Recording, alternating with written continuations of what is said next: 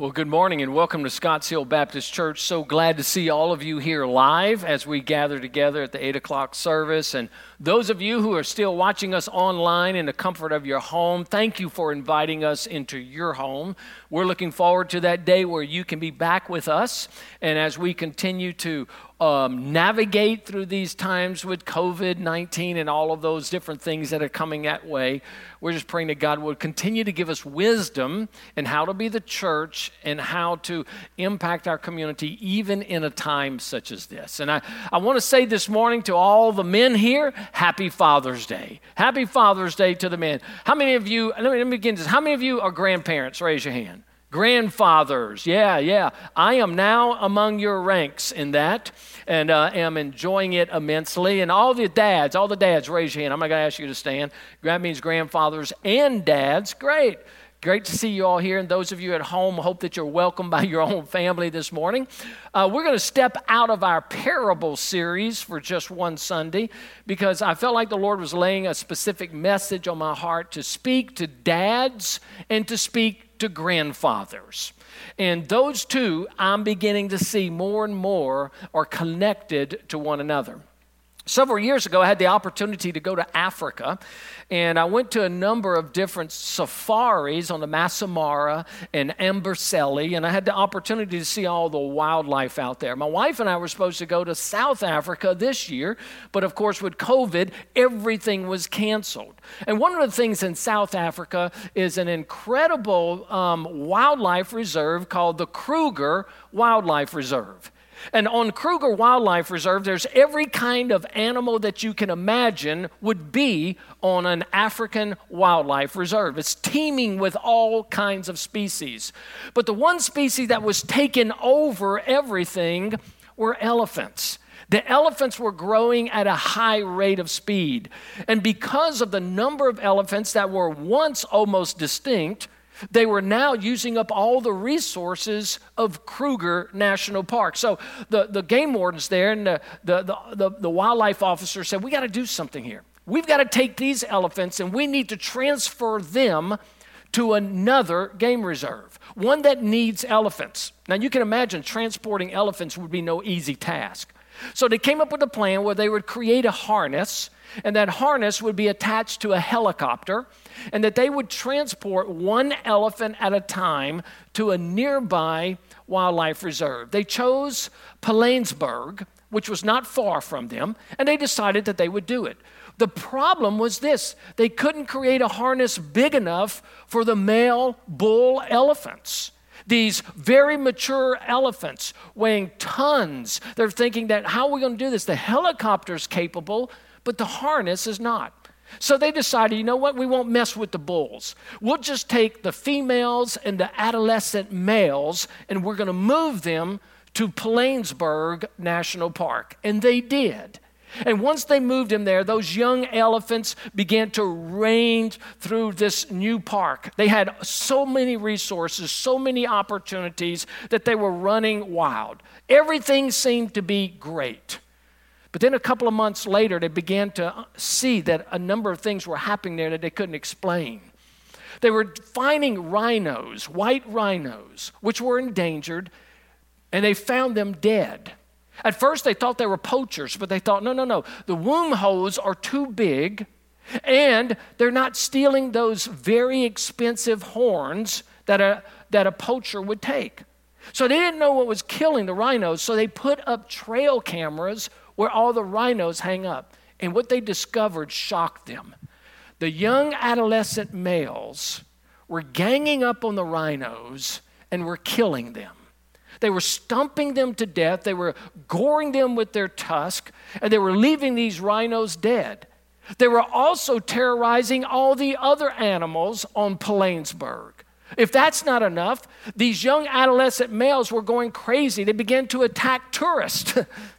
and uh, I think that's a Volkswagen Rabbit. Uh, but they, they began to scare the tourists. A professional hunter was killed, and some tourists were killed by these elephants.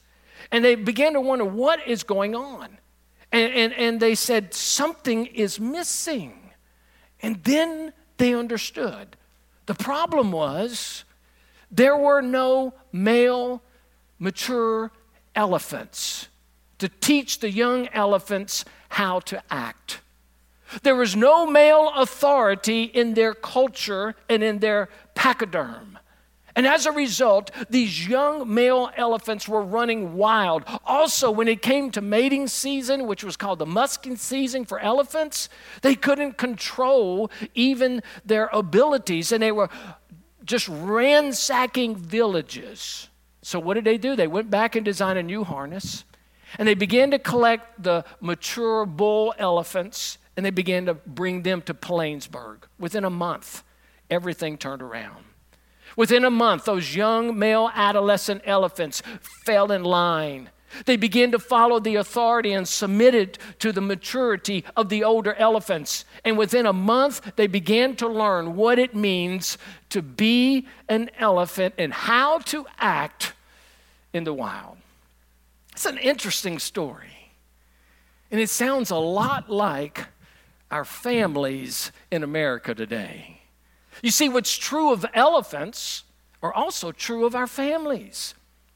43% of children in America today are growing up without a dad in the home. 43%. 40 years ago, someone wrote a piece about this.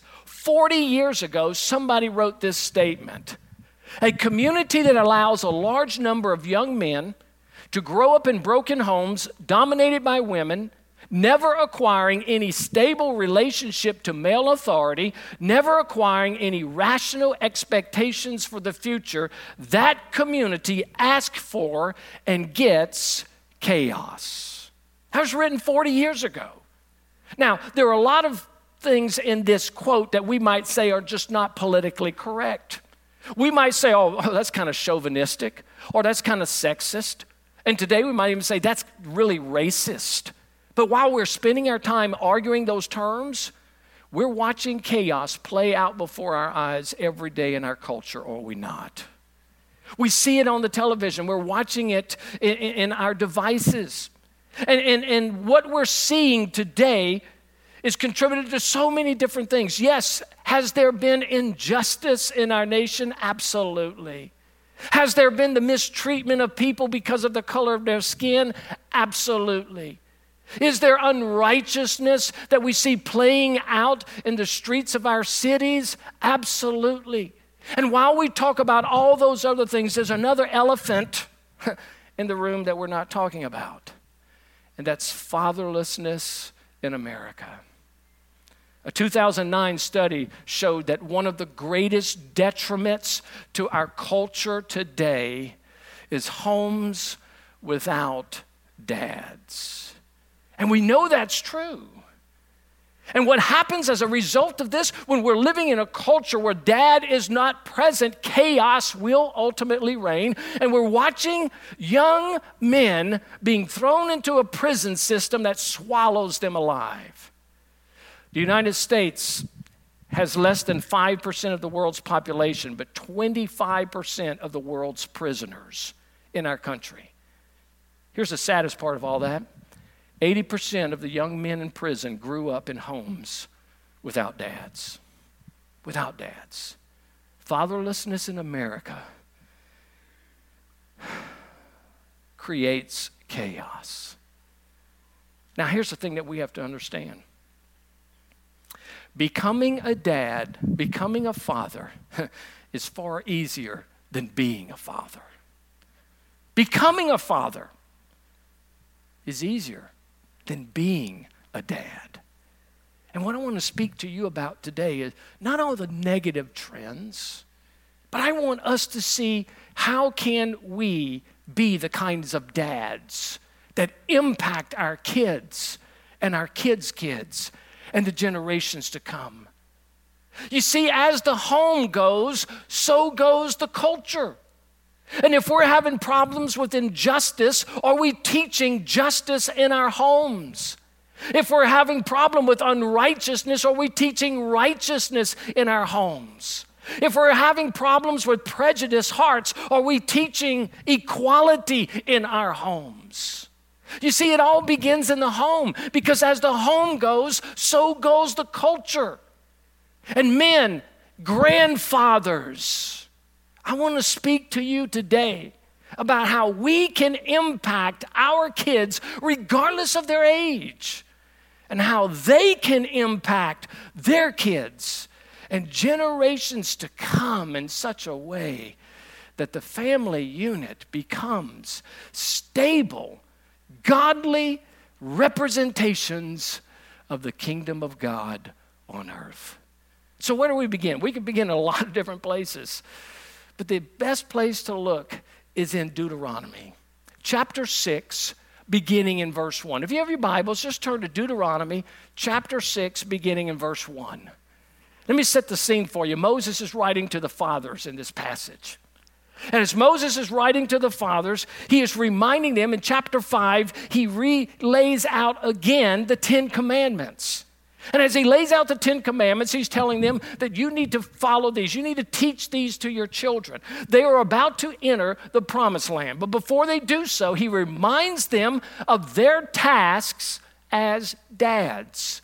Now, he's not only speaking to fathers, but he's specifically singling out the fathers and the grandfathers. And in this passage, he gives three specific steps in how we can impact our children and our grandchildren. Here's how Moses begins. Now, this is the commandment, the statutes, and the rules, talking about the Ten Commandments, that the Lord your God commanded me to teach you, that you may do them in the land to which you are going over to possess it. That you may fear the Lord your God, and you and your son and your son's son by keeping all his statutes and his commandments, which I commanded you, all the days of your life, that your days may be long. Then he begins what's known as the great Shema. Hear, therefore, O Israel, and be careful to do them, that it may go well with you, and that you may multiply greatly as the Lord, the God of your fathers, has promised you in a land flowing with milk and honey. Hear, O Israel, the Lord our God the Lord is one. You shall love the Lord your God with all your heart, with all your soul, and with all your might. And these words that I command you today shall be on your heart. You shall teach them diligently to your children, and shall talk of them when you sit in your homes, in your house, and when you walk by the way, and when you lie down, and when you rise. You shall bind them as a sign on your hand or they shall be as frontals between your eyes. You shall write them on the doorpost of your house and on your gates. And when the Lord your God brings you into the land that he swore to your fathers, to Abraham, to Isaac, and to Jacob, to give you, with great and good cities that you did not build, and houses full of good things that you did not fill, and cisterns that you did not dig, and vineyards and olive trees that you did not plant. And when you eat and are full, take care lest you forget the Lord who brought you out of the land of Egypt, out of the house of slavery. Father, we thank you for your word, and we pray today that you would challenge, encourage, and even comfort our hearts as we look at this thing called fatherhood. And we pray in Jesus' name, amen. 1,932 times in both the New Testament and the Old Testament, we see references to fathers and fatherhood. Our Heavenly Father represents the perfect Father. And he, this is dear to his own heart because he is the Father of the Lord Jesus. And for those who receive Christ as Lord and Savior, he becomes our Father and we become his children. And we learn so much from his character. And so, what, what are the three things that Moses is pressing upon dads and grandfathers to know in this passage? Here's the first thing a dad makes an impact as he models a reverence for God. This is the beginning point. Men, listen to me. You can teach your kids a lot of things, and you will. But the most important thing that you can teach your sons and your daughters is a reverence for God. Here's how Moses begins that you may fear the Lord your God and you and your son and your son's son. The word fear isn't this abject fear where you run away, it is a holy awe. It is an understanding of the person of God. It is an understanding of who He is, and you have this reverent awe towards Him. And what you, the greatest thing that you can teach your children is this relationship that you have with God the Father through Jesus Christ, His Son. The greatest thing you can do and I can do is to teach them and let them see how we love God. Now, how do we do it? He goes on. He says, Hear, O Israel, the Lord our God, the Lord is one. You shall love the Lord your God with all your heart, with all your soul, and with all your might. And these words that I command you today shall be on your heart. There are three things that we can learn from this passage that men, grandfathers, fathers, we could teach to our sons and grandsons. Number one is that there is the great revelation there's one Lord. There's one Lord. We're living in a day today called multiculturalism. Multiculturalism is not a celebration in ethnicity, it is a celebration in universality. And multiculturalism is telling us that all paths lead to God. All paths lead to God. And now, there are a couple of positions theologically that we understand about salvation. One is called exclusivism, which means there's only one way. Some are called universalism, which means every way. And then there's another one called inclusivism, which means that you can find Jesus on any path that you're on. You could be a Muslim and find Jesus. You could be a Buddhist and find Jesus. It's not about knowing Jesus personally, it's just applying the principles that he taught in some other religious form. But what we need to teach our children in this world of pluralism is that there's one way. There's only one way. There's one God to whom we are to give our allegiance, and that is the Lord Jesus Christ, because He is the way, the truth, and the life. And no one comes to the Father except through Him. Dads, granddads, your sons and your grandsons and your daughters and granddaughters are going to be looking for truth we need to point them to the one who is able to save their soul. Here's the second thing there's a great response. Not only we show one Lord, but we show one love. We love him with all that we have. With all our heart, it is a sincere love. With all of my soul, it is a selfless love. With all of my strength, it is a strong love. I am to help my kids see that Jesus Christ is the number one relationship in my life. After that, it is my wife. After that, it is my kids. After that, it may be my ministry or my job. But it might look like this Jesus first, everybody else underneath that. When we were growing up, we taught our kids this that Jesus always comes first. And I taught my kids that the next person is your mama. Chris is always going to come before you. And I always told them a story that if we were in a situation where I could only save one of the three of you, I would save your mama every time. Every time I would save Chris. That didn't scare them, that gave them a great comfort. Man, daddy loves Jesus, and then daddy loves mama more than anybody else. And then their next question would be, well, who are you going to save after mom?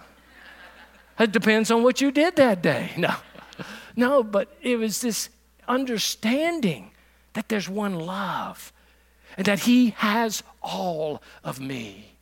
There's one way, the Lord Jesus. There's one passion of my heart, and that is to love Him with all my soul and mind and strength. And there's one law.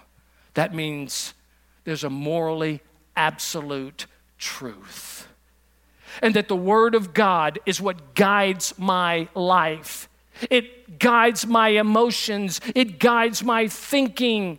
And these are the things that we are to pass down to our sons and our daughters. Is that there's one way, that's the Lord Jesus. There's one love, that's to love Him with all your heart. And there's one law, His objective truth that goes beyond the barriers of every culture and every definition that comes down.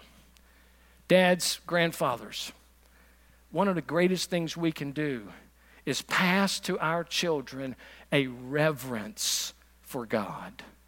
And when they begin to see that in our lives, that is something that they carry with them. Because the legacy that you lead will go from generation to generation to generation. And listen, statistics tell us that within two generations, either convictions are strengthened or they're lost. Within two generations. That's why Moses says that you will teach them to your sons and your sons' sons. It's the fathers have the opportunity to teach their sons, and then the grandfathers have the opportunity to teach their grandsons, their daughters, and their granddaughters. It is to go beyond that. And when we fail to carry on the truth to our sons and our grandsons within two generations, everything could be lost. There were two men who lived at the same time. Jonathan Edwards, who was a great man of God, a teacher, a, theologian, a preacher, responsible for part of the Great Awakening in America. At the same time was a man that was his contemporary. His name was Max Jukes. You don't know anything about Max Jukes, but Max Jukes was a notoriously known criminal. He was in and out of prison constantly. Each one of them left a legacy. Somebody went and followed the line of each of these men. Let me show you Max Jukes. Max Jukes. That's it right there. 280 were career thieves. This is his line. 130 were in prison. 128 of his descendants were prostitutes. 100 were alcoholics. Seven were murderers. 20 learned a trade. 10 of those learned a trade in prison. That's the line of Max Jukes. Now let's look at the line of Jonathan Edwards. A hundred of them were clergy, missionaries, or theological professors. A hundred were college professors. A hundred were lawyers. Thirty were judges. Sixty were doctors. Sixty were authors. Seventy-five were Army or Navy officers. Thirteen were presidents of universities. Three were U.S. senators. One was a third vice president of the United States. Quite a difference, isn't it? Legacy is life. And when we pour into our children, a reverence for God, and we model that in our home, that passes from generation to generation. Here's the second thing Moses tells us a dad makes an impact as he instills respect for God's word. Now we're talking about not just a holy awe, reverence for God, but as we instill a respect for the truth of God's word. He puts it this way Moses says, You shall teach them diligently to your children. You should teach them. Now, a lot of dads get nervous about this because they're thinking, I don't know how to teach. How do I teach formally? Well, it's more of an informal teaching. And you should teach them. What's them? Them is the truth of God's word. Them, primarily in this passage, deals with the Ten Commandments. You shall teach them diligently to your children. Parents, listen to me. It is not the job of the schools to teach your kids about God. It's not the job of the church to primarily teach your children about Christ. It's not the job of Google. It's not the job of Instagram. It's not the job of TikTok to teach your children about Christ. It is your responsibilities. Both moms and dads are to be the professors when it comes to the truths of God's Word. But while both are important, and mom is invaluable because she spends the majority of time with the children, teaching them and instructing them. But here's what we know when dad is present in the home and he is teaching his children biblical principles, do you know that children grow up with more confidence? They grow up with more uh, um, abilities, they grow up with more security. That's the truth. And do you know that when moms take their children to church, apart from the presence of a father actively involved, 15% of those kids will continue in church as their adults. But when a dad takes his children to church and takes his family to church, those kids have an 80% chance of continuing in church when they're adults. Because dad makes an incredible influence in the life of the home when he models biblical principles. The dad, that's the first man that children will see. The dad, that's the first one that will teach them how to become young men and young women. A dad is the one that teaches a young man how to respect women and how to respect other people, regardless of their skin color. A dad is the one that helps a daughter understand how to find a man that will treat her the way that a godly man should. Do you know statistics tell us that when most daughters who have a great relationship with their father, they end up marrying somebody like their dad? They do. I think of Leslie, I think of Joe. Joe and I are so alike. We're both very outspoken. We're high strung. We can't sit still. We're both drummers. We think alike in so many different things. We're very opinionated. And I'm thinking, wow, she married somebody just like her dad. That's why moms cry at weddings.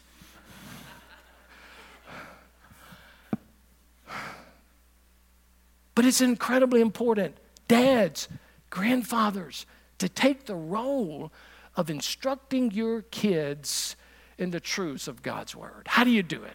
Let me give you five ways to do it. One, convincingly. You do it convincingly. In other words, this is something you believe. You believe this truth. You believe this is important. You live it before their eyes. They are convinced, not because you say it, they're convinced because they see it in you. Instruct your children and grandchildren convincingly. Secondly, consistently. School is always in session. Every day is an opportunity to instruct your children in the truth of God's Word.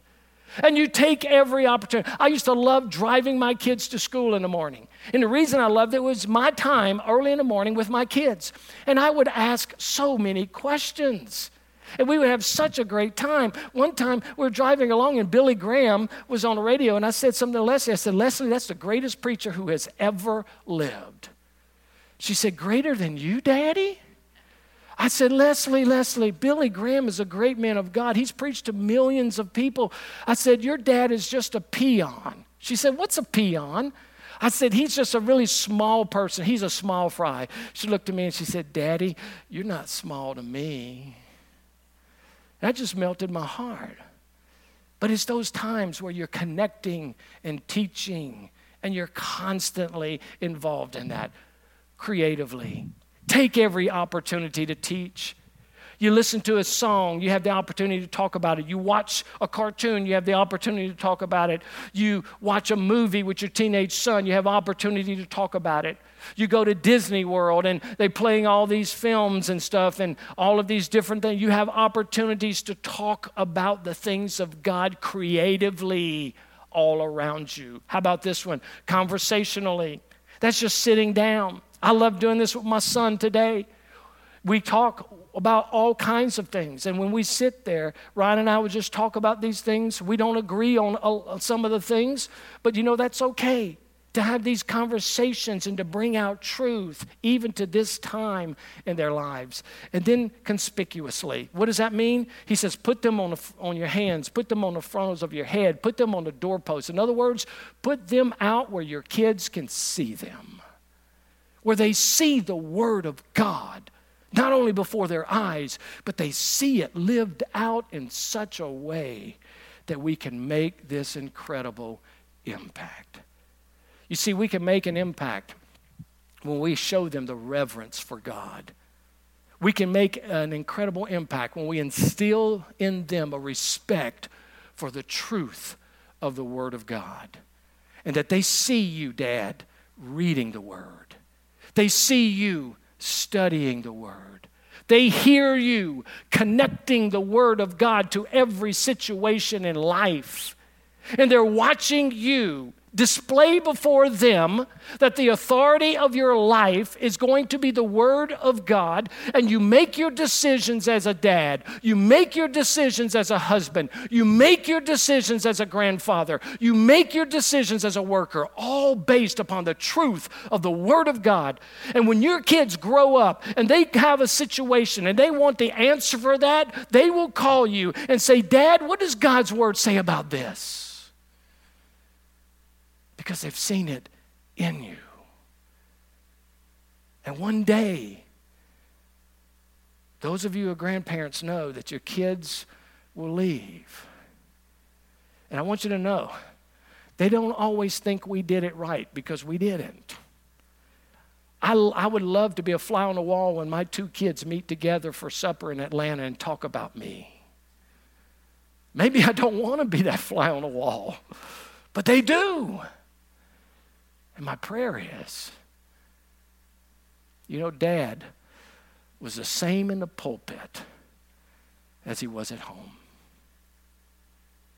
There was no difference. And men, we can be that. Here's a third thing a dad makes an impact as he cultivates a relationship with his children. A relationship with his children. I love the way Moses writes this in Deuteronomy. You shall teach them diligently to your children, and shall talk of them when you sit in your house, and when you walk by the way, and when you lie down, and when you rise. I love the way he puts that because this is all relationship. It is a relationship. It's not about rules, it's about a relationship. And I want to tell you something. If you have rules without relationship, it will lead to rebellion. It always does. But when you have rules and an understanding of the relational aspect of that, it leads to redemption. Now, there are four kinds of dads that are out there today. There's the authoritative dad that says, You do it my way or else. Rules the hand, the house with a heavy hand. Then there's the permissive dad. Well, you can do whatever you want. No discipline at all. Then there's a neglectful dad. He's there, but he really doesn't care. He's absent spiritually, emotionally, but he may be there physically, but he's neglectful. And then there's the relational dad. I'm listening, I care, I want to understand. Which of these do you think most represents the heart of the Father, Heavenly Father? Is he's relational. Now, he does have authority over all things, but it's in that relationship that we understand the significance of that authority and his kindness. And so I had a man come to me one day and he says, Listen, my, my son is really giving me problems. He was 16 years old. He said, he, He's not listening to any of my rules. I said, Well, tell me how you do it. He explained it to me. He was a military guy. I said, Well, there's your problem. You have no relationship with your son. It's all about the rules, and for you, success is if he follows the rules. What about his heart? The apostle Paul tells fathers in Colossians 3:21, "Do not exasperate your children that they may lose heart." I said, "I want you to turn that around. I want you to build a relationship first and see what happens." He came back a few months later. He says, "Our home has been transformed." He said, "The thing that I have missed for 16 years is the relationship." He said, "How can you help me further?" I said, "I want you to be a tender warrior. I want you to be a tender warrior in your home." He said, What does that mean? I said, I'm going to give it to you this way. Take the word tender, and each one of these means a word. T, time. Time. You know what kids want? They don't want a dad who's perfect, they want a dad who's present. They want a dad who's present. Take time with your kids. I used to love going on father daughter dates, father son um, excursions. I would take Saturday mornings and alternate, and we would go together. Every Thursday night was family game night. Me and the kids would play on the floor games while Chris laid on the couch and slept. This was her break. No. And so we had family game night. Time with your kids is so important. Encouragement. Give them encouragement. Take every opportunity to build them up. I, I, remember I always told Leslie how beautiful she was. I'd say every day, You're so beautiful. You're beautiful. I'd bring her to school. Leslie, you're one of the most beautiful girls out there today. Now you go walk like it. One day she came home. She said, Daddy, this girl at school is so mean to me. She keeps telling me I'm ugly. I'm ugly. I said, What did you do? She said, I told her I'm not ugly. And the girl said, Well, how do you know you're not ugly? And she said, Because my daddy told me I was beautiful. Just like that. Encourage them. They get so much discouragement, they need to hear a dad saying, Well done. You know, I love it when you do that. You know what I learned from you today? Let me tell you what you taught me today. And even today, my kids are grown. And one of my number one responsibilities as a dad is to encourage them in their walk. How about this one? Nurture. We often think this is mom's job, and it is. Moms are nurturers. But men, it means that we need to be gentle with our kids. And I want to say something men, you have a tendency to be harder on your sons and easier on your daughters. We all have that tendency. Moms, you have a tendency to be easier on your sons and harder on your daughters. We all have that tendency. But I would say, men, learn to nurture and to be gentle when it comes to raising your sons and your daughters. Discipline. Discipline is something. Many people think discipline is a negative word. It's not. Punishment is for the past, discipline is for the future. And if I love my kids, I will discipline them and they need to understand. I remember one time Ryan was little. He came to the edge of the road. I said, Son, you can't go out there in that road. He said, Why? I said, If you go in the road, a car will come by and hit you. And so I'm thinking of a way to really show it to him dramatically, and I'm always dramatic. So there was a dead squirrel in the road. And I had him go look at it. I said, Look at that dead squirrel. That's what will happen to you if you play in the road. His eyes got real big. A couple of days later, he told mom, he said, I can't play in that road. She said, Why? He said, I'll get hit by a car then I'll turn into a squirrel. Completely missed it. But what do we do? We teach discipline. How about express? Oh, oh man, this is so huge. I was 21 years old before my dad ever said the words, I love you. 21. He was out of the Navy before his dad ever told him that. And I made a commitment that all of my life I will tell my kids I love them. There's never a day when I do not say that. There's never a day when I do not have the opportunity to say, I love you. And now I get to say it to my grandkids. And we pass that on. Express your emotions and respect. Respect them. God has given to you, to them as parents. And God has given to you, them as children. They're gifts and we respect them. They're not just children, they will be adults who will have their own families and who will point their kids towards the enemy, against the enemy. We respect them. Here's the last thing a dad's impact will reap rewards. I'm not even going into that. There'll be rewards. And what are the rewards? your own children and your grandchildren. The rewards of watching a generation love Jesus and impact their world. Watching further generations love Jesus and impact the world. I've raised my kids. I'm still their dad. And I still have opportunities when they allow it to speak into their lives. But I can't wait for the opportunity to take Hudson and to teach him what God has done in me and the awe that I have of God and the love that I have for him and the truth of the word and how it will sustain him. I can't wait to get to know Hadley and to be able to train her and to pour into her. I can't wait for the day for my own grandchildren to grow up and to say, wow, Pops loved Jesus. And Pops loved us. I hear that from my own kids.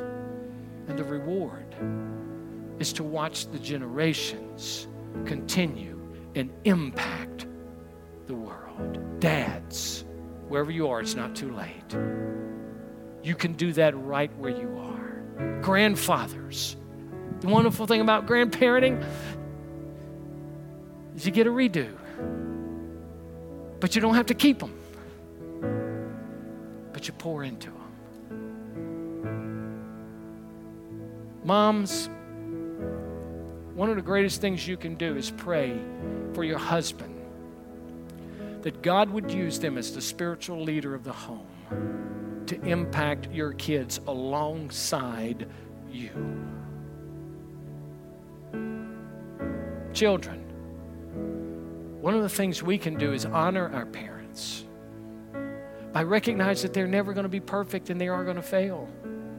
And we let them do that. But we honor them and we love them.